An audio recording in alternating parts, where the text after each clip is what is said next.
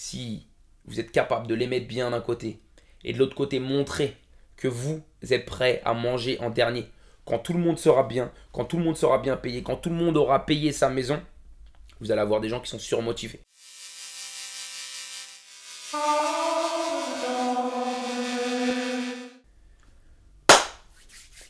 Bonsoir à tous, j'espère que vous allez bien.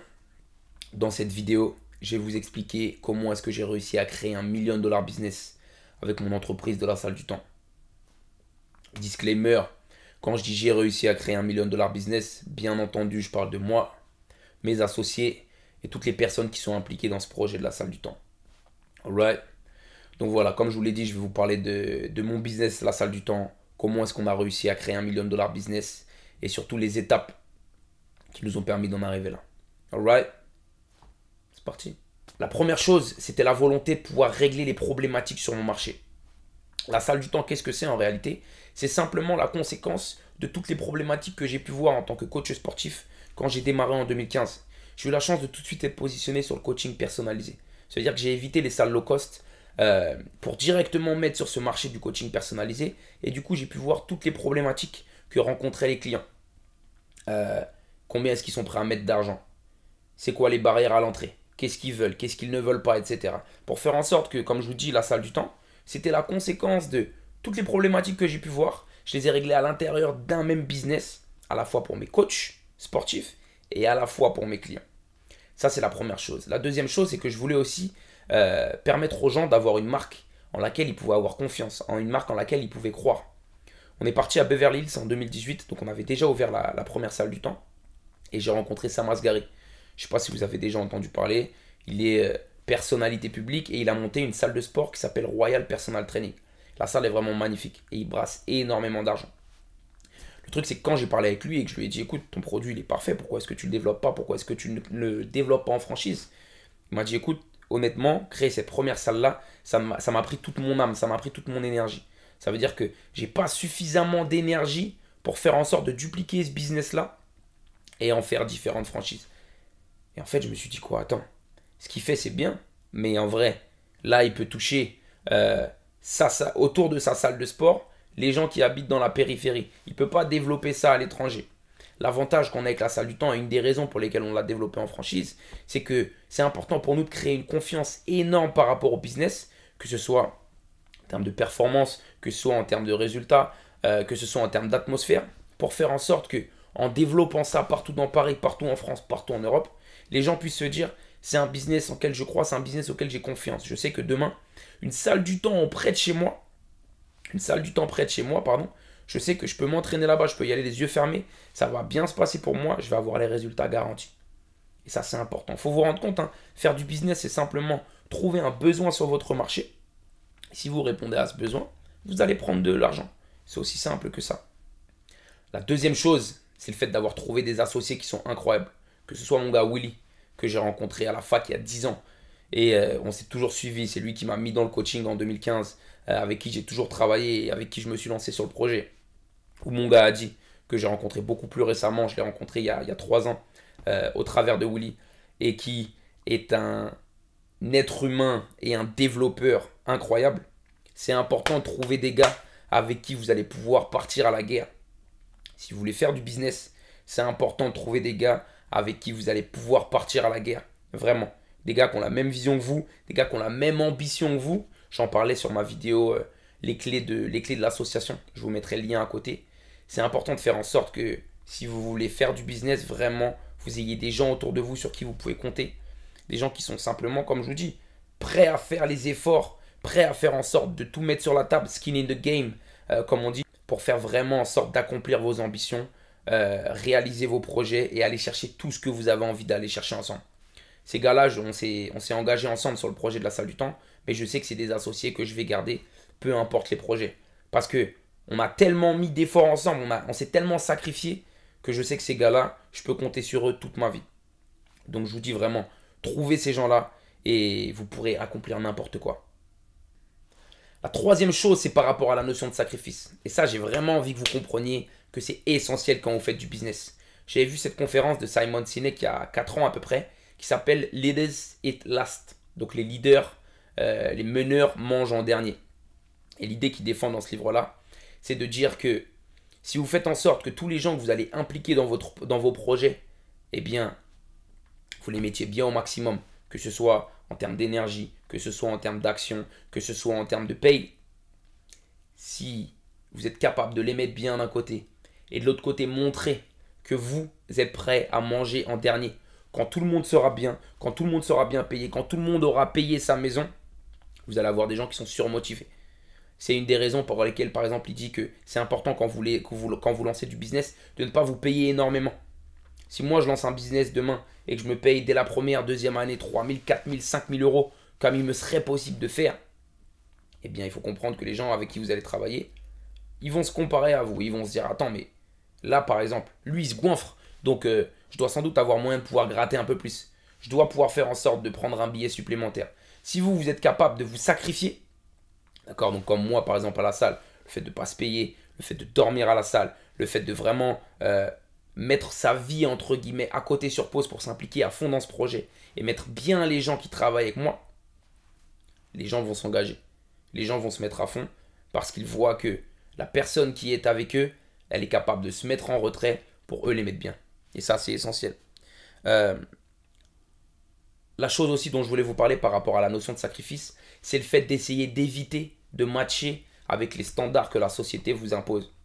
On voit les entrepreneurs, comme on parlait la dernière fois, euh, qui sont là à flasher énormément d'argent, à flex énormément. Si vous êtes capable d'éviter de matcher avec ces standards-là, que ce soit donc sur votre, par rapport à votre fonction, donc demain euh, entrepreneur, CEO, etc., ou par rapport à vos amis, donc les gens avec qui vous avez grandi, qui, bah, c'est normal à votre âge, en sortant de bonnes études, licence, bac plus 5, vont commencer directement à pouvoir acheter une voiture, à pouvoir acheter une maison, à se mettre en couple, à avoir des enfants. Si vous évitez, vous, de matcher avec ça pour mettre en avant votre business, vous allez pouvoir réaliser de grandes choses. Il faut comprendre, si vous prenez la décision d'être des entrepreneurs et de créer une société, vous n'avez pas les mêmes timings que tout le monde, vous n'êtes pas comme tout le monde. Donc le plus vous allez éviter de matcher avec les standards qu'on vous impose, le plus vous allez pouvoir vous détacher de la masse pour vous aller réaliser ce que vous voulez réaliser. Ça, c'est par rapport à la notion de sacrifice. La quatrième chose, c'est d'être un travailleur acharné. C'est important si vous vous lancez du business et si vous avez de grandes ambitions, comme de créer un million de dollars business, d'être vraiment un gros travailleur. Que ce soit par rapport à votre discipline personnelle déjà, votre rigueur personnelle, que vous pouvez régler avec des Miracle Morning, que vous pouvez régler par exemple avec des 75 hard, euh, dont j'avais parlé il y a quelques années et qui est un concept lancé par Andy Frisella, pour petit à petit amener de plus en plus de rigueur dans ce que vous faites c'est vraiment important de travailler plus que tout le monde. Ça veut dire que quand tout le monde est en train de rentrer chez lui après les journées, vous, vous êtes là à continuer à faire des recherches sur votre marché, à lire énormément, comprendre ce qui se passe dans la société, comprendre ce qui se passe sur votre marché pour rester toujours compétitif. Ça, c'est vraiment important de comprendre ça.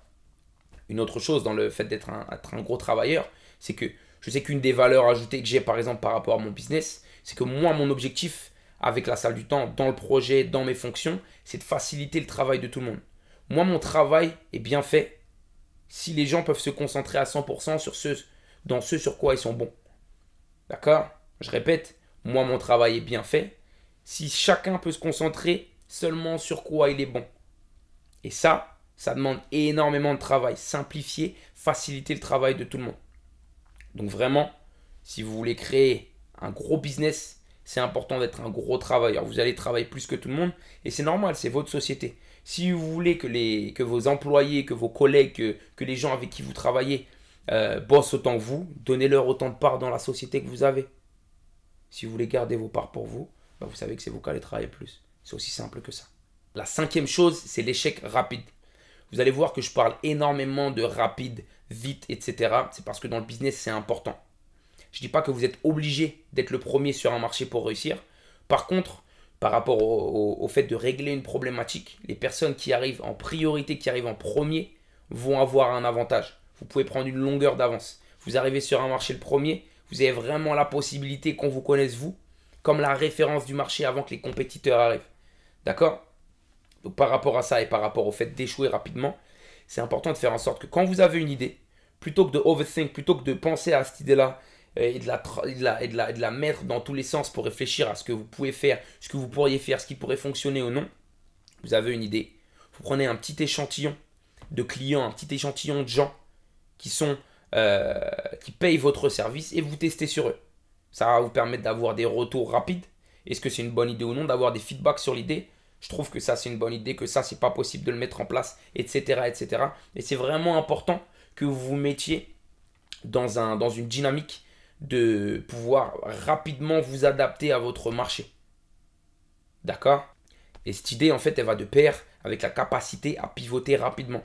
C'est important quand vous avez un business, surtout dans vos débuts, de pouvoir vous adapter euh, rapidement aux besoins de votre société. Typiquement avec le business de la salle du temps. À la base, moi, j'avais lancé une salle d'électrostimulation. D'accord Je sais pas si vous connaissez. En réalité, on s'en fout. Mais l'idée, c'est de dire quoi? C'est de dire que le jour de l'inauguration, j'ai fait la démo des machines que j'avais à l'intérieur de ma salle. Tout le monde a kiffé, les gens ont commencé à s'inscrire. Et ce qui s'est passé, c'est que le lendemain, à 9h du matin, au moment où les premiers clients sont arrivés, le matériel ne fonctionnait pas. Et là, en fait, j'ai dû, avec mon gars, en l'espace de deux minutes, me dire, ok, comment est-ce que je peux m'adapter là? Parce que là, j'ai une couille. Comment est-ce que je peux faire en sorte de pivoter pour faire en sorte de proposer un autre produit qui va avoir la même valeur super rapidement Si vous n'avez pas cette capacité à pivoter, vous êtes mort. On en revient à la notion de vitesse. Donc l'idée, comme je vous dis, c'est de pivoter rapidement par rapport aux besoins de votre marché. Vous allez le sentir, vous gardez le nez dans le cambouis, vous regardez ce qui se passe sur le terrain. Donc là où vous, là où vous prenez de l'argent, vous comprenez les besoins et vous vous dites, bah tiens, là il faut que je fasse quelque chose parce que je sens que ça, à terme, ça peut me porter préjudice si je ne le change pas. Je vous donne l'exemple du Covid, pareil. Pendant la période du Covid, j'ai eu mes salles de sport qui sont fermées. Comment je fais à ce moment-là si la seule activité que je propose, c'est du coaching personnalisé à l'intérieur de ma salle? Bah, Moi, après moi, je vais perdre des clients. Donc encore une fois, ce qui s'est passé, c'est que là, on a dû réagir très rapidement pour s'adapter aux besoins, lancer euh, un nouveau service de coaching en ligne pour faire en sorte que les clients quotidiennement ils puissent avoir des, ils puissent avoir des séances de sport, garder le contact avec les coachs, garder le contact avec leur société de la salle du temps qui leur procure du bien-être. Donc c'est vraiment important euh, que vous puissiez pivoter rapidement et, pensez aussi, plus la société est petite, plus c'est facile de pivoter rapidement. Vous avez peu de, vous avez peu de clients, c'est vous en général qui vous occupez de ramener l'argent. Donc c'est facile à ce moment-là de pivoter rapidement en fonction des besoins, en fonction du marché, en fonction de la conjoncture. Les grosses sociétés ont beaucoup plus de mal à pivoter. C'est pour ça que vous pouvez avoir des grosses sociétés qui se cassent la gueule, c'est parce que c'est ce qu'on appelle des fossiles, c'est ce qu'on appelle des mammouths. Comme il y a beaucoup trop de gens, il y a beaucoup trop de process qui sont en place, ils ne vont pas être capables de, vont pas être capables de s'adapter aux besoins du marché qui est en train de changer. Donc ça c'est par rapport à l'IA, c'est par rapport à la capacité à pivoter. Et la dernière chose qui m'a permis de créer un million de dollars business, c'est la capacité à s'entourer. C'est important que vous compreniez ça. Le réseau est très important. Et je ne vous parle pas d'aller à des networking events euh, trois fois par semaine pour aller rencontrer des gens, etc. Je vous parle de faire en sorte que les gens que vous allez rencontrer sur votre route et que vous jugez importants, euh, avec qui vous avez une réelle connexion, c'est important de faire en sorte de pouvoir garder contact avec ces gens-là. C'est important de pouvoir faire du suivi avec ces gens-là puisque la capacité que vous allez avoir à bien vous entourer, elle va faire que c'est grâce à certains de mes clients, par exemple, que j'ai trouvé mon cabinet d'avocat. C'est grâce à mon réseau de clients que j'ai pu trouver euh, mon cabinet comptable. C'est grâce à des réseaux de clients euh, que, à l'heure actuelle, j'ai pu rencontrer des gens qui sont super importants pour mon business. Parce que par rapport à certaines euh, choses dans lesquelles je suis investi, je sais qu'ils ont plus d'expérience que moi, ils ont plus de recul que moi, et ils vont être capables de me donner la bonne information. Donc dans la capacité à s'entourer, c'est important oui de rencontrer des gens, mais c'est surtout important de faire vivre ces relations. Parce que même derrière quelque chose que vous une personne que vous allez pouvoir juger comme importante pour votre business, faut comprendre que l'être humain qui a derrière et son expérience et la capacité que vous allez pouvoir avoir, que vous allez pouvoir avoir à vous lier avec cette personne, c'est quelque chose qui va pouvoir vous propulser dans le business. La deuxième chose par rapport au réseau, c'est par rapport à la notion de tribes. Donc par rapport à, par rapport à la notion de tribu, les amis proches que vous allez garder euh, autour de vous. Et ça, j'en parle vraiment euh, pas mal sur les réseaux sociaux. Les gens que vous avez autour de vous sont essentiels. Et ils sont essentiels. Pourquoi? Parce que ils vont pouvoir vous permettre d'être un appui. Et vous, vous allez pouvoir les emmener avec vous. D'accord? Par rapport à ça, c'est important vraiment que les gens que vous ayez autour de vous, les gens que vous avez autour de vous, pardon, euh, ils, soient dans la même, ils soient dans le même mindset que vous. Ok, on en revient à la notion du fait de vouloir se détacher de la masse. Les gens que vous gardez proches de vous, c'est important que ce soit des gens qui vont à la même vitesse que vous. Ce sont des gens qui fassent des choses si vous avez décidé de faire des choses. Comme vous, par exemple, si vous avez envie de devenir entrepreneur. Vous ne pouvez pas rester entouré de gens qui sont proches de vous, qui n'ont pas les mêmes routines, qui n'ont pas les mêmes habitudes et qui n'ont pas la même ambition que vous. Parce qu'ils vont vous ralentir, vous allez discuter avec qui. Donc, entourez-vous de gens qui ont la même vision que vous et surtout, faites en sorte de pouvoir être honnête entre vous. C'est ce qu'on appelle des accountability partners euh, en anglais, donc des partenaires de responsabilité. Je vous en avais parlé euh, sur la vidéo des clés de l'association.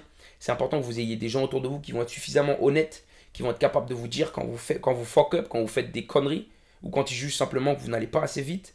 Euh, c'est important d'avoir une boucle de feedback rapide par rapport à ces gens-là, honnêtes, où vous savez que les raisons pour lesquelles vous êtes honnête et pour lesquelles vous êtes dur entre vous, c'est parce que vous avez envie tous ensemble de pouvoir aller plus vite, vous avez envie d'aller plus loin, vous avez envie d'aller plus haut. Ok? Donc voilà euh, les 7 clés qui ont fait que j'ai pu créer un million de dollars business. J'espère que ça pourra vous aider. N'hésitez pas si vous avez des, questions en commentaire. Je commence à faire le youtubeur, euh, ça y est. N'hésitez pas vraiment si vous avez des questions, je réponds à tous les commentaires. Euh, et puis voilà. On est ensemble. Force, peace, honneur.